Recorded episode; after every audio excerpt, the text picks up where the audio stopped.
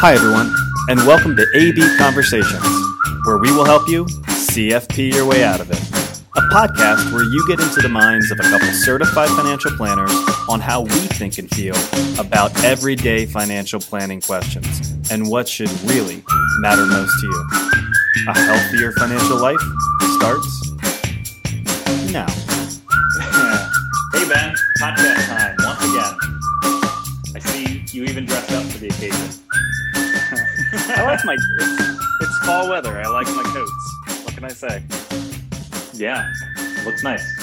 I want to be spiffy. Thank you. Spiffy. That's mission. A fun word. Spiffy. I was going to say mission accomplished, and I don't know when the last time I heard the word spiffy. Well, like to keep you on your toes. Do, do would our kids even know what that means? uh, probably not.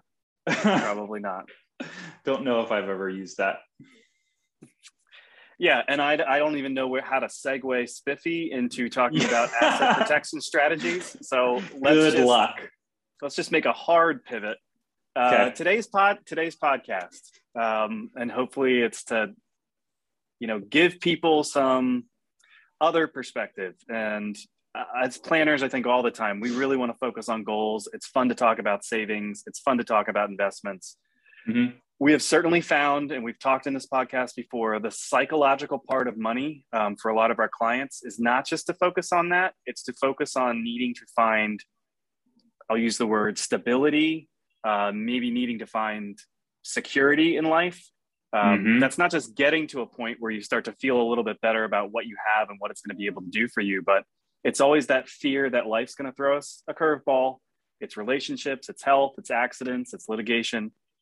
How do we make sure people have safety nets in place that even when those curveballs happen, they're still able to feel secure in what they have? So yeah, long-winded yeah, I, intro, take it away. Yeah, I think clearly, uh, clear to us, I guess I should share this with everybody listening.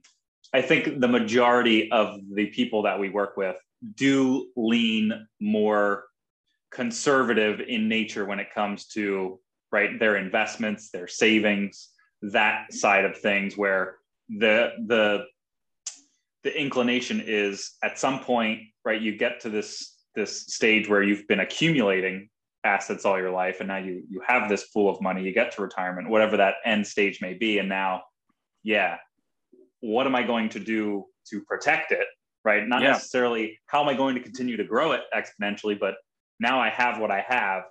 I want to protect it against market losses, taxes. Um, I don't know. We talked about, you know, creditors, litigation, things like that. Yeah, yeah, yeah. So we'll kind of go through some of those um, today. So yeah, I'll so, start. Well, let, let me let me real quickly kind of piggyback off of what you said. So I, I think when we talk about asset protection strategies, um, really this can be at all phases of life, right? At some mm-hmm. point, these are just check boxes that are a regular part of our process, whether you tend to be more conservative in nature or not.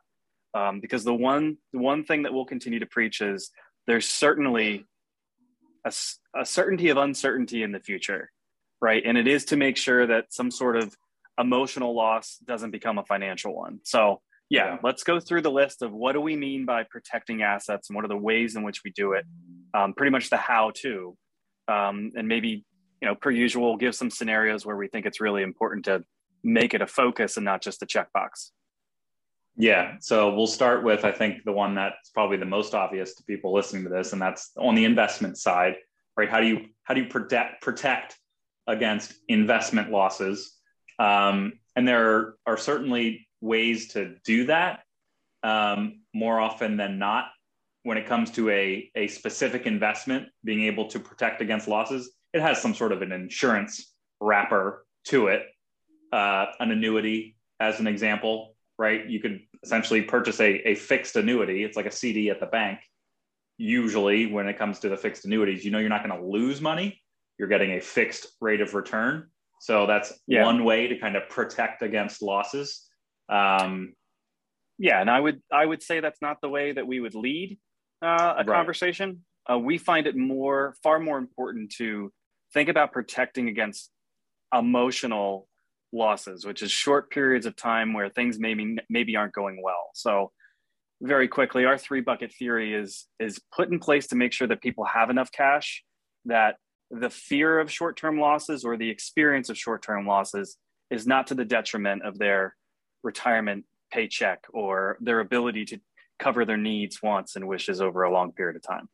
So I yeah. find that one to be more psychological than let's put a, a firm choice mechanism yeah. in place.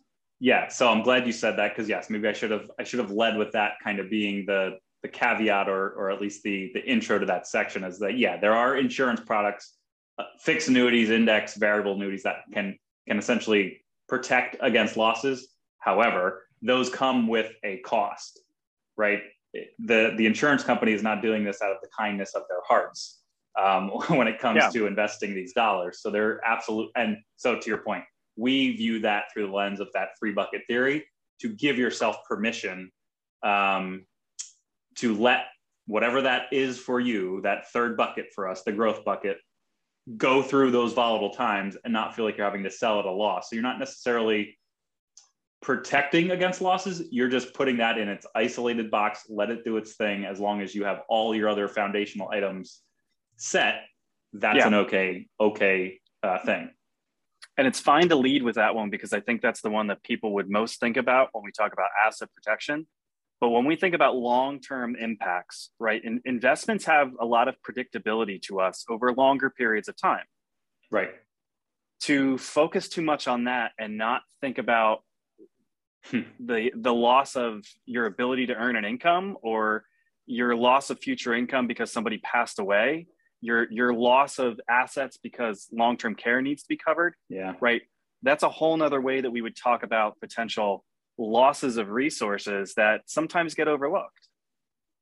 Yeah. So I'll throw the insurance word out there again, now different from the investment side of things. But yes, when it comes to, right, you, God forbid, loss of a life, right? Replacing that future income. You can't do your job. I think we just talked about this in our most recent podcast with uh, the open enrollment and employer yeah. provided benefits, right? It's the disability insurance. Um, I think that's, that's not to harp on the disability side of things, but I think what often gets lost in, in the kind of the grand scheme of things, especially with younger people that are still earning, right? Their, their biggest asset more often than not is their ability to earn income well into the future. Um, so yeah, just being able to have the right types and the right amounts of insurance in place that, again, God forbid something were to go wrong or, or not go according to plan, um, that, yeah, you're not just protecting against a current loss, but potentially that, that future loss or the loss of income moving forward. Yeah. And I see, I see two, two ways that I want to make a comment to this. The, the first is to go back to your original comment on, we certainly have people that I think are a little bit more conservative in the way that they go about things. Um, and maybe that's because of a life experience. People that typically sure. want to pass the risk of something bad happening onto an insurance provider is mm-hmm. probably because they've maybe seen it somewhere else uh, where it really went the wrong way for somebody. Um, but the other side of this is, to, to a certain extent, I think it is our responsibility to educate people on those what ifs. If this occurs to you, all these goals that you have said are a priority are going to mm-hmm. not be attainable in the same way. So at some point, it's using people's resources in an effective way to make sure that those safety nets are in place. And insurance has to be a part of that conversation. Yes. Yep. Um, another buzzword when it comes to conservative nature, I've accumulated these assets. I want to keep what's mine. Um, I think asset protection in some way is talking about taxes, and that's twofold yeah. to me, right? Income taxes, nobody wants to pay more than their fair oh, share. Right. Yep. Um, we also want to protect assets from estate taxes where there are avenues to do that for people. So yeah, I don't know, yes. think of some examples there. Yeah, so I'll start with the, the income tax side of things.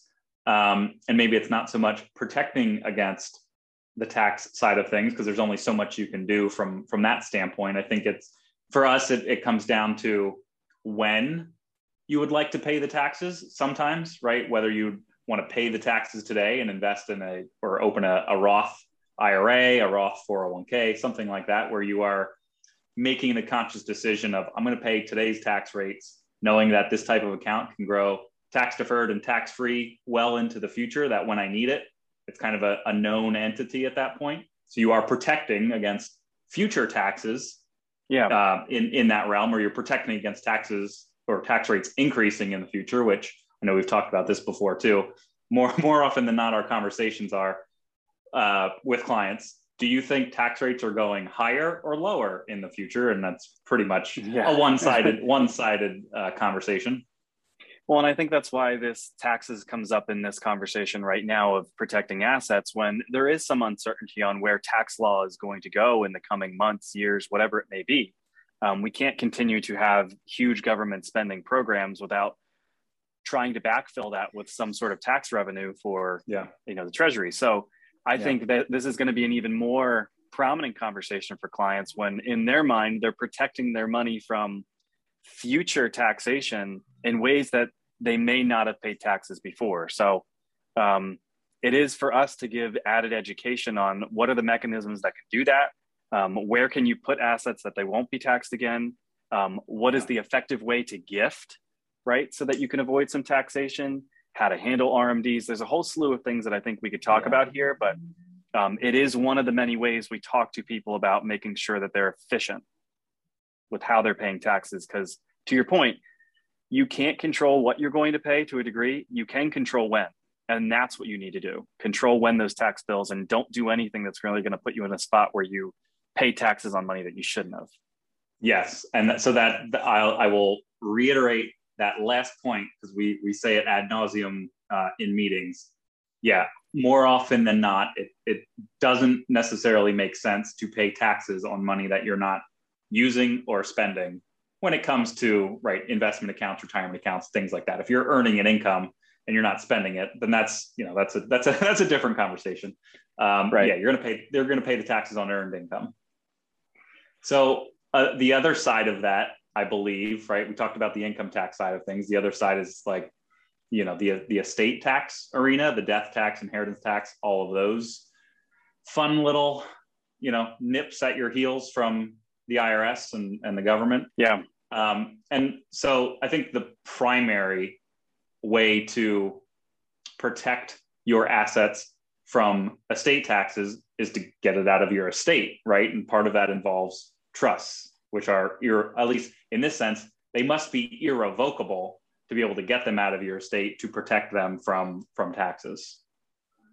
Yeah, trusts, uh, gifting, Um, in some ways, yeah. it's it's retitling of assets. I think we we get the question uh, often enough, and, and maybe we should make a note to actually make this a dedicated podcast.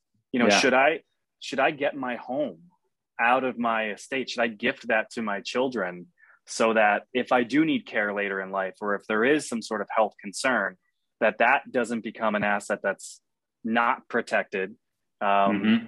from you know, the laws that we have on getting onto Medicaid or or something yeah. of that nature. So yeah, I definitely think retitling of assets can be added to gifting and trusts.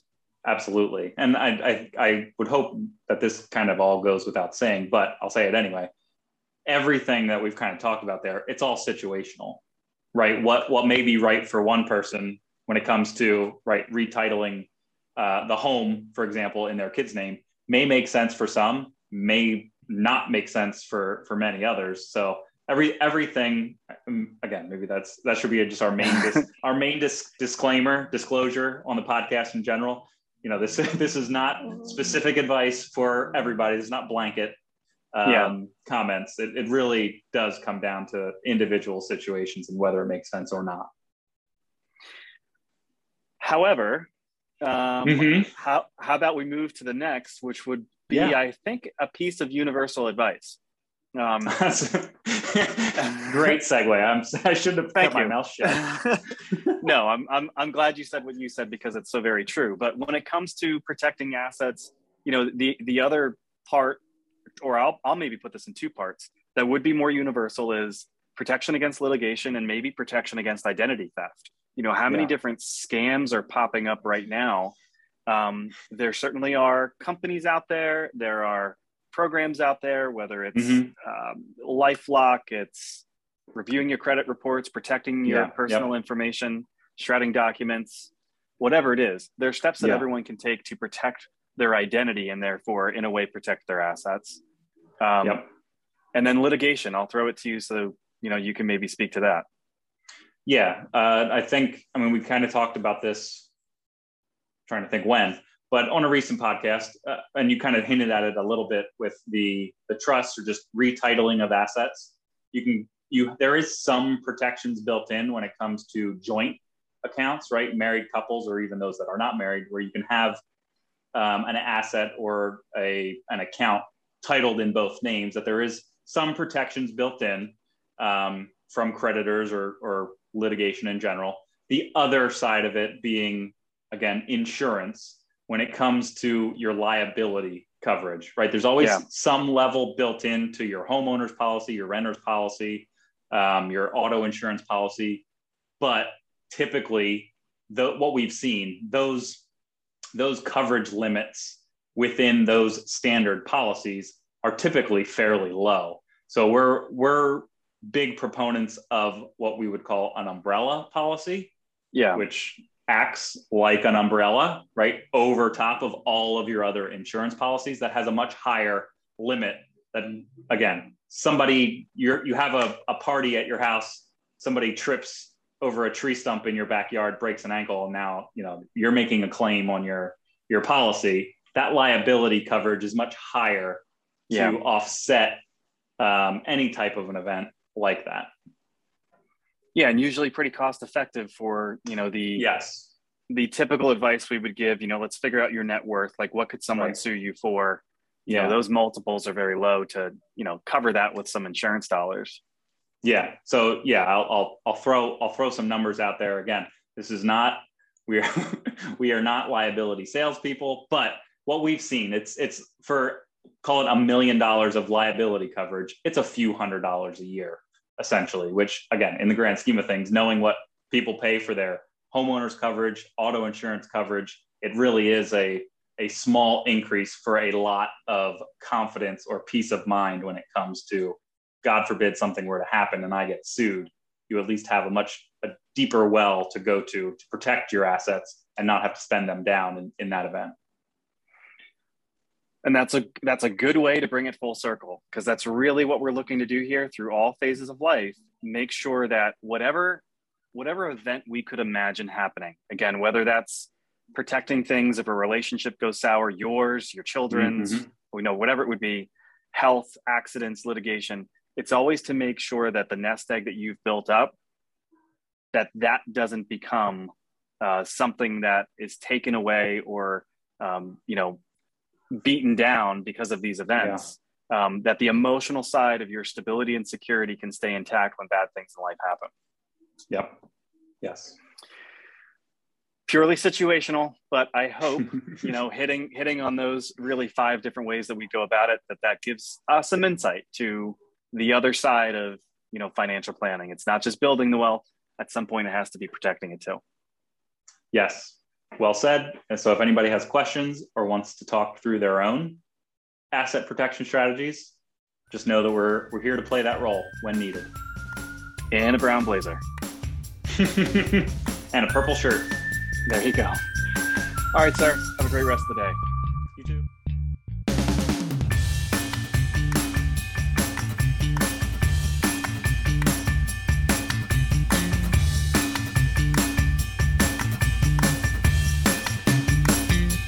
Hey everyone, Adam and I really appreciate you tuning in.